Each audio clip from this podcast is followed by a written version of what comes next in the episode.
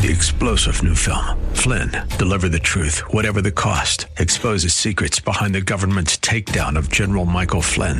Flynn knew what the intel world had been up to. He ordered the first audit of the use of contractors. This set off alarm bells. He told the truth. He was the most dangerous person for Donald Trump to hire. They had to get rid of Flynn.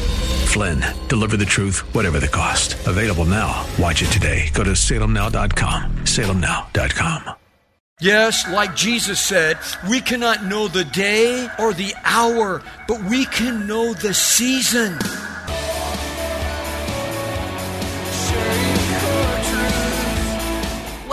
To Core Truth Radio, a radio ministry of Core Church Los Angeles with pastor and Bible teacher Steve Wilburn. Pastor Steve will be teaching the Word of God with truth right from the Bible. For more information, go to corechurchla.org. That's corechurchla.org. And now, for today's Core Truth, Pastor Steve will be picking up in part two of a study titled Knowing the Time. So Israel was to bear fruit of what? The light to what? All the nations of the world. So all the nations of the world should be coming into a relationship with God because of Israel. That's what their calling was. The reason that God made them a people was to lead all the nations, every single person on planet Earth, into a relationship with the living God. That's what their purpose was. When they were not leading other people to Christ, when they became toddlers and said, Mine, mine, we keep God all to ourselves. Okay, when that happened, no fruit. They're not producing fruit.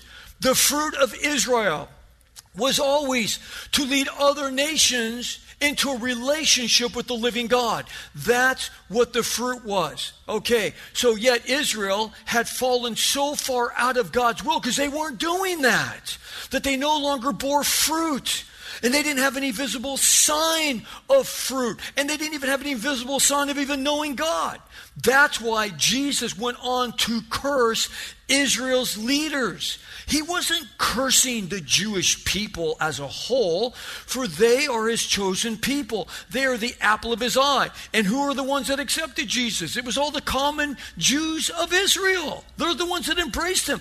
If you're a non Jew here today, and you're a believer in Christ, you thank God for all of those Jews back then. All the disciples were Jews. The Apostle Paul was a Jew. Jesus came for the Jew first and also the Gentile. So if you're a Gentile like me, you thank God for all those people back in the day that believed in Jesus. They're the ones that spread the message.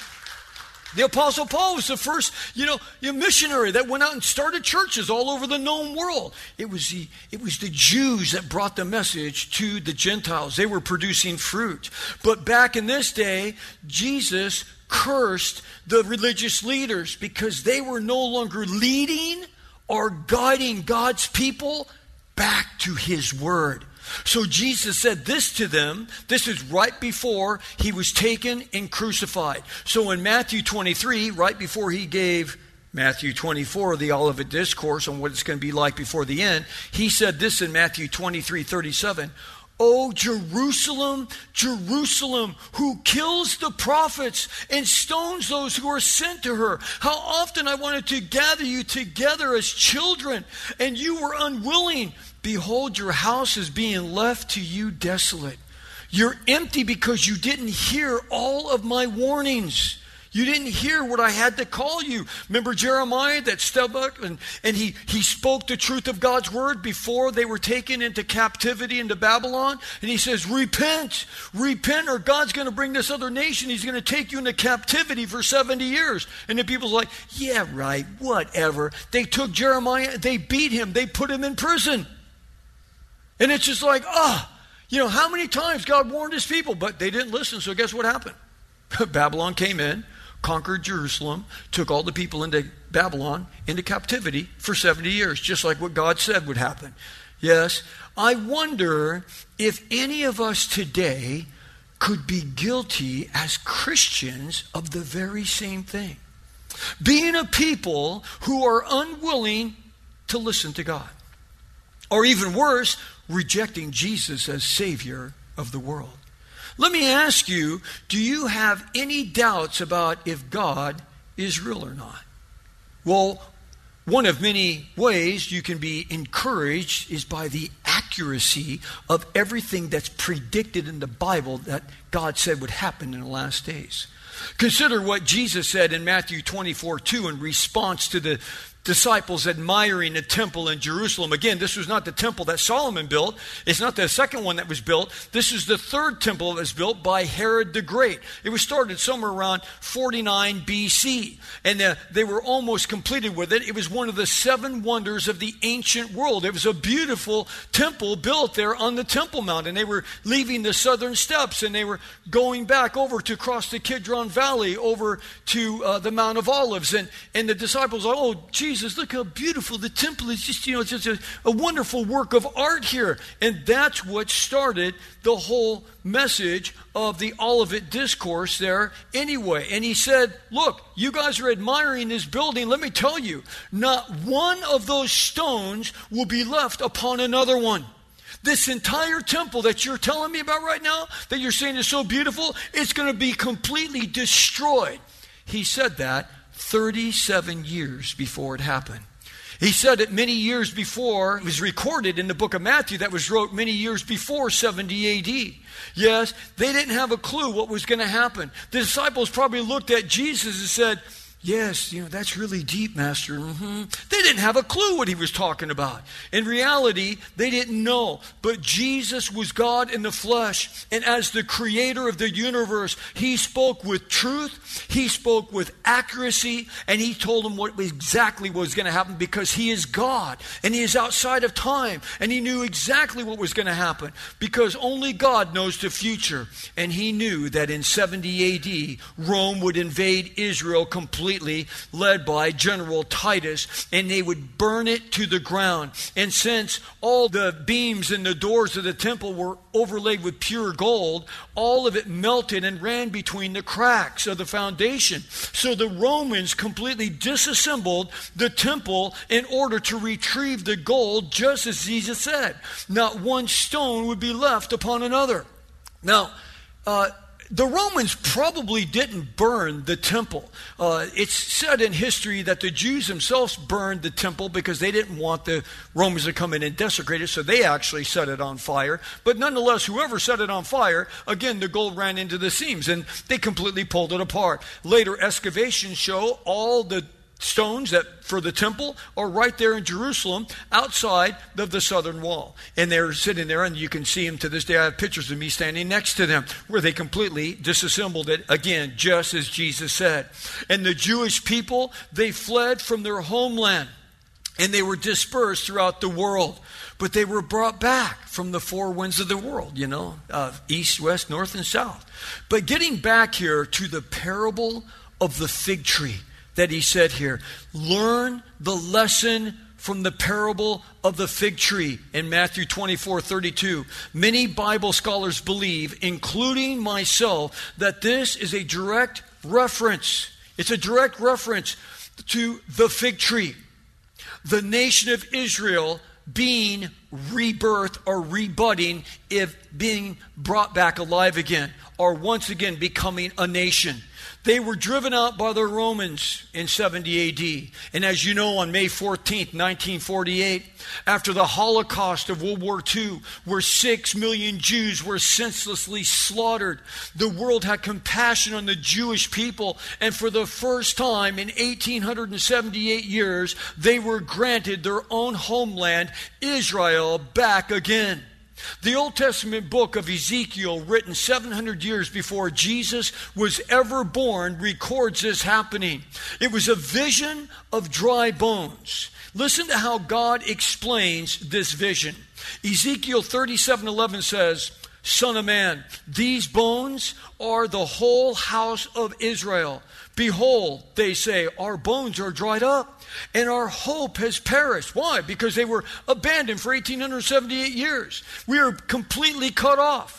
Thus says the Lord God Behold, I will open your graves, and I will cause you to come up and out of your graves, my people. I will bring you into the land of Israel. And I will put my spirit within you, and you will come to life, and I will place you on your own land. Then you will know that the Lord God has spoken this.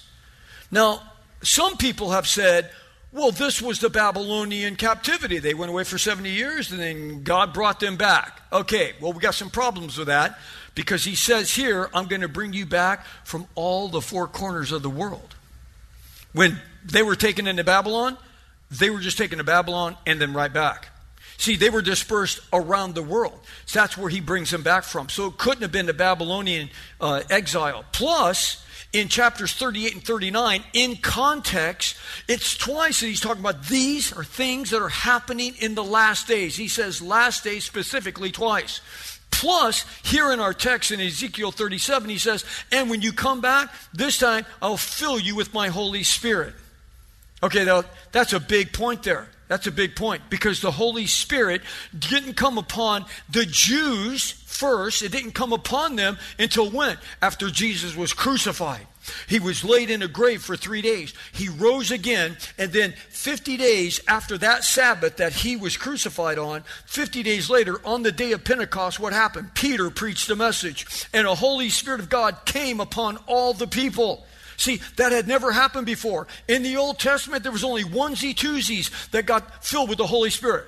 We know that David, when he was anointed with oil from Samuel the prophet, was filled with the Holy Spirit. There was only a few prophets that were filled with the Holy Spirit. But here in Ezekiel 37, it says, My Holy Spirit will fall upon all people. All people.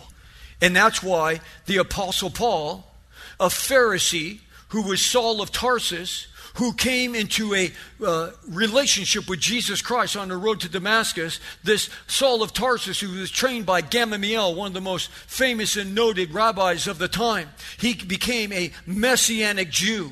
He came into a relationship with Christ, and he said in 1 Corinthians 3:16, "Do you not know that you are the temple of God and the Spirit of God dwells in you? Don't you know that you're the temple now?" See, the word temple comes from a couple different words in, uh, in the Greek. One, it's hieron. It's like, hey, look at the temple. It's over there on the Temple Mount. See it? We're here on the Mount of Olives. You can see the Temple Mount. No, no, no, no, no. He's not talking about that. He doesn't use that word here. He uses the other word, naos, which is the, uh, this is the actual holy of holies. So it's not saying just a temple. It's picking out one part of the temple. And the one part of the temple that housed the Ark of the Covenant, the box that Moses built that had the Ten Commandments in it? Okay, the Ark of the Covenant represented the presence of God. And they would take the Ark of the Covenant and they didn't just put it in the temple, they put it into the Naos, into the holiest of holy of the temples. And he says, Don't you know that you're not just a building? You're the Naos. You're where the Spirit of God dwells. You are the very, the presence of God dwells inside of you. So he says that, that these people would be filled with the Holy Spirit. This is nothing short of incredible. So, what did Jesus go on to say about this amazing event? Matthew 24 34 says, Truly I say to you, this generation will not pass. What, what, what generation? Wait, wait, let's work. You got to get this. The generation that sees the rebudding of the nation Israel. Learn the parable of the fig tree. When the fig tree comes back alive, when it's filled with the Holy Spirit, this generation will not pass until they see the coming of the Son of Man. The generation of people, the generation that watched the rebudding of the fig tree. When did that happen again? May 14th, 1948. Well, that generation of people. Well, what's a generation of people? You go to Psalm 90, verse 10, and it said, see, people used to live hundreds of years in times past. They, you know, you know, Methuselah was 969 years old, the oldest guy in the Bible. Moses, you know, uh, you know, the, the, the, the, lifespan started getting cut down. I mean, Abraham was like, a, what, 160 or something when he died, and then Moses like 120, and then God cut down the generations of man. So in Psalm 90, verse 10 it says the generation of man is 70 years and if you if you do good 80 years somewhere somewhere between 70 and 80 years. I was in israel in 2018 on uh, you know on march 14th 2018 that was their 70th year anniversary. I was there in the streets of israel as they were rejoicing. I was there for the 70th year somehow the people, the generation of people, those who were alive when May 14th, 1948 happened, are going to see the coming of the Son of Man, the rebirth of the nation of Israel. We will see Jesus. And then Jesus said in verse 35, that heaven and earth will not pass away. My word, or he said, heaven and earth will pass away, but my words will not pass away. Meaning, if the Bible scholars interpret this correctly, this, amongst many of the other prophecies, is quite amazing to say the least. That his return could be soon. It could be soon. It could be today. It could be tomorrow. It could be five years from now. But when will it happen exactly? Well, we will never know the exact day. Which brings up our final point look around. Look around. That's why we have Bible studies like this, looking at everything that's happened around us. Look around at what's happening around us. Look around. Let's read what it says in Matthew 24 36. He says, But of the day and the hour, no one knows, not even the angels of heaven, nor the Son but the Father alone. For the coming of the Son of Man will be just like the days of Noah. Oh, okay. So we can look back to Noah's day and know that when we see things happening in our world like Noah's day, that his coming is soon. Verse 38 For in those days, talking about Noah's days before the flood, they were eating, they were drinking, they were marrying. They were given in marriage. They were divorcing until the day that Noah entered the ark. And they did not understand until the flood came and took them all away. So will the coming of the Son of Man be. Wow. Wow. Know this. We'll never know the exact day or hour that Jesus will come back. That's why, you know, any ministry or any individual that writes a book and that sets a date or a time on Jesus' return is a complete and total false prophet. Because he said, no one knows the date, not even the Son, only the Father himself. But what he has shared with us, we can know. And what has he shared with us? That we can know that the time is near. Why? By simply listening to what God has already told us in the Bible concerning last days events. Jesus gave us a big hint in verse 37. We're told that his coming will be and will mimic or literally parallel the events that were happening in Noah's day. Now, you remember Noah's day. God destroyed the whole earth because of the wickedness of man. I mean, the, the wickedness of man was so great that God was so upset, he destroyed every single human being on the planet except for Noah, his wife, his three sons, and his three sons' wives. That's what the Bible teaches. And that's what happened. Jesus said in verse 38 they were doing what in Noah's day? They were partiers. They were eating and they were drinking. They were marrying and they were divorcing. When we look at Noah's day a little closer, we also see that it was filled with total and absolute perversion. God said in Genesis chapter 6 that the wickedness of man was so great that God was sorry that he made man. Think about that. Peter gave us a little bit more insight, and Peter told us that Noah was a preacher of righteousness. They, they lived longer back there. Like I said, Noah, I think he lived to be 950 years old or something like that. So the Bible says that it took him a hundred years to build the ark. That floated all the animals and all of that out. Okay? So it took him a hundred years to build that. During that hundred years, Peter tells us he was a preacher of righteousness, meaning while he's building his big boat in a place that had no water. Hey, Noah, where are you going to take that boat? Uh, well, the water's coming to us. It's like, oh, you're a nut. You're crazy. You're a lunatic. Okay? It's like, no, I'm telling you, God's going to judge the world because of all the wickedness. Ah, ha, ha. Let's go up and laugh at Noah. Okay? So no one listened to him. He preached to them for a hundred years, and nobody listened until the rain started flooding. Then people came and they were banging on the ark to get in, but God sealed the door of the ark and no one could come in. Yes, they did not listen to the warnings that were given to them. Their wickedness was overdone and God was going to judge them. Not one person repented of their sins. We look at our world today and where are we at? Just like Noah's day. We have sexual perversion has encompassed the globe.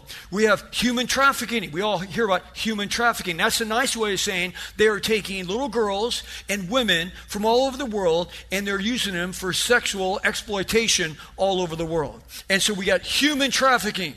It's sexual deviancy with little children and with women all over the world. And what is that followed by? Well, of course, abortion, killing unwanted babies right out of the mother's wombs. Because when you have sexual perversion, you have unwanted pregnancies. Here in the United States alone, and of course, I don't who knows what the number is around the world, but here in the United States, since we legalized killing babies in the mother's womb, it's like we've killed 61 million babies. That's the entire population of California, Washington, Oregon, Arizona, and Nevada. So think about that. Every single person living on the whole western side of the United States, that's how many babies have been aborted.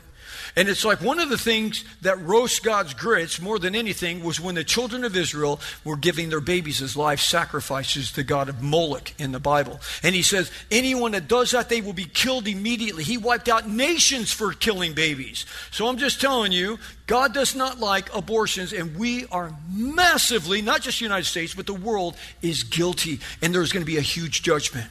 Now, for anyone here, if you've had an abortion, you know, know this God can forgive you and He can cleanse you of what has been done wrong. And He loves you. And the good thing about all these aborted babies here's the good thing, okay? Here's the best news of all. Every one of those babies are taken immediately into the presence of God. Every single one of them. So praise God for that. And if you repent of your sin, if you've had an abortion, guess what? Not only will you be forgiven, but you'll be reunited with your son or daughter in heaven, and that's a great thing. But we have an alarming amount of people here in the United States that divorce which Jesus mentions here specifically in Matthew 24. And this is not just a problem in America where we have over 50% of marriages end in divorce, it is a global problem. Belgium is at 61% of marriages in divorce, uh, Spain is at 67%, Portugal is over 70% of marriages end in divorce. Yes, like Jesus said, we cannot know the day or the hour, but we can know the season. Look around. Everything that he's saying is this is not just America, it's in the global problems that we have. We can know that we're getting closer and closer to that glorious day when the Lord will descend from heaven with the voice of the archangel and with the trumpet of God will blast and Jesus Christ will take us up as believers and we'll be caught up together to be forever with the Lord raptured in heaven. And that will start the seven year tribulation period, which, as we have seen today, will return at the end of that seven years, Jesus Christ at the end. The Bible is filled with fascinating facts that we are seeing happen in front of our own eyes. Here's an interesting fact that was written 2,000 years ago. Turn in your Bibles over to Revelation chapter 13. Revelation 13 the devil is going to try to duplicate everything that God has already done. He's a duplicator. He's not an inventor, he's a duplicator. Now, the devil, he makes no, you know, qualms about this. He wants to be God. That's how he got kicked out of heaven. The Bible says that Satan's name was Star of the Morning. He was the most beautiful angelic being in heaven. And he tried to raise his throne above God's throne in heaven. Of course, that's when he was got the royal boot and was blasted out of heaven with one third of the angels. So in Revelation chapter 13, verse 1, see, talks about the dragon there. He is the anti God, meaning this is the devil, he's the dragon, he wants to be God. The first beast there in verse 1 that is the Antichrist that he raises up. This is going to be a man that's completely possessed by the devil, and he will be the Antichrist. That, that'll be kind of equivalent to Jesus Christ, but he'll be the Antichrist. Then the second beast that you see in Revelation 13, verse 11, he's the anti Holy Spirit, known as the false prophet. So, what Satan does here is he tries to counterfeit the Father, Son, and Holy Spirit, even as God has done. Notice the second beast in verse 11, again, is like a lamb or Jesus. You know, he's a type of Jesus. And Jesus said this in Matthew 7 15. He says, Beware of false prophets who come to you in sheep's clothing, but inwardly are ravenous wolves. That's all the time we have for this message. Thanks for joining us for Core Truth Radio. You've been listening to pastor and Bible teacher Steve Wilburn of Core Church Los Angeles. If you'd like to hear more messages by Pastor Steve, download the Core Church Los Angeles free app, available on iOS and Android. Core Church is sponsored by and a listener supported outreach of Core Church LA. If you have been blessed by this program, consider supporting our radio ministry by texting Core Church LA to 77977. You can also give via our app and online at corechurchla.org. And remember, there's a God in heaven who loves you.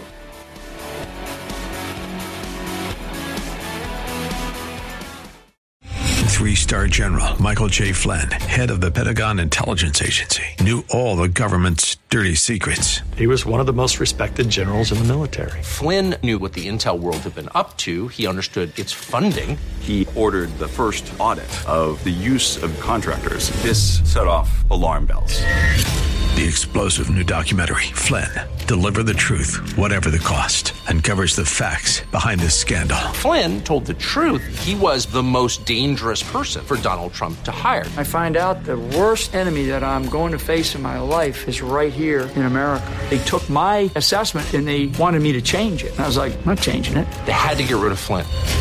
With in depth interviews, archival footage, and never before seen personal records of the man behind the headlines. I just felt like I was drowning. Flynn, deliver the truth, whatever the cost. Available now. Watch it today. Go to salemnow.com. Salemnow.com.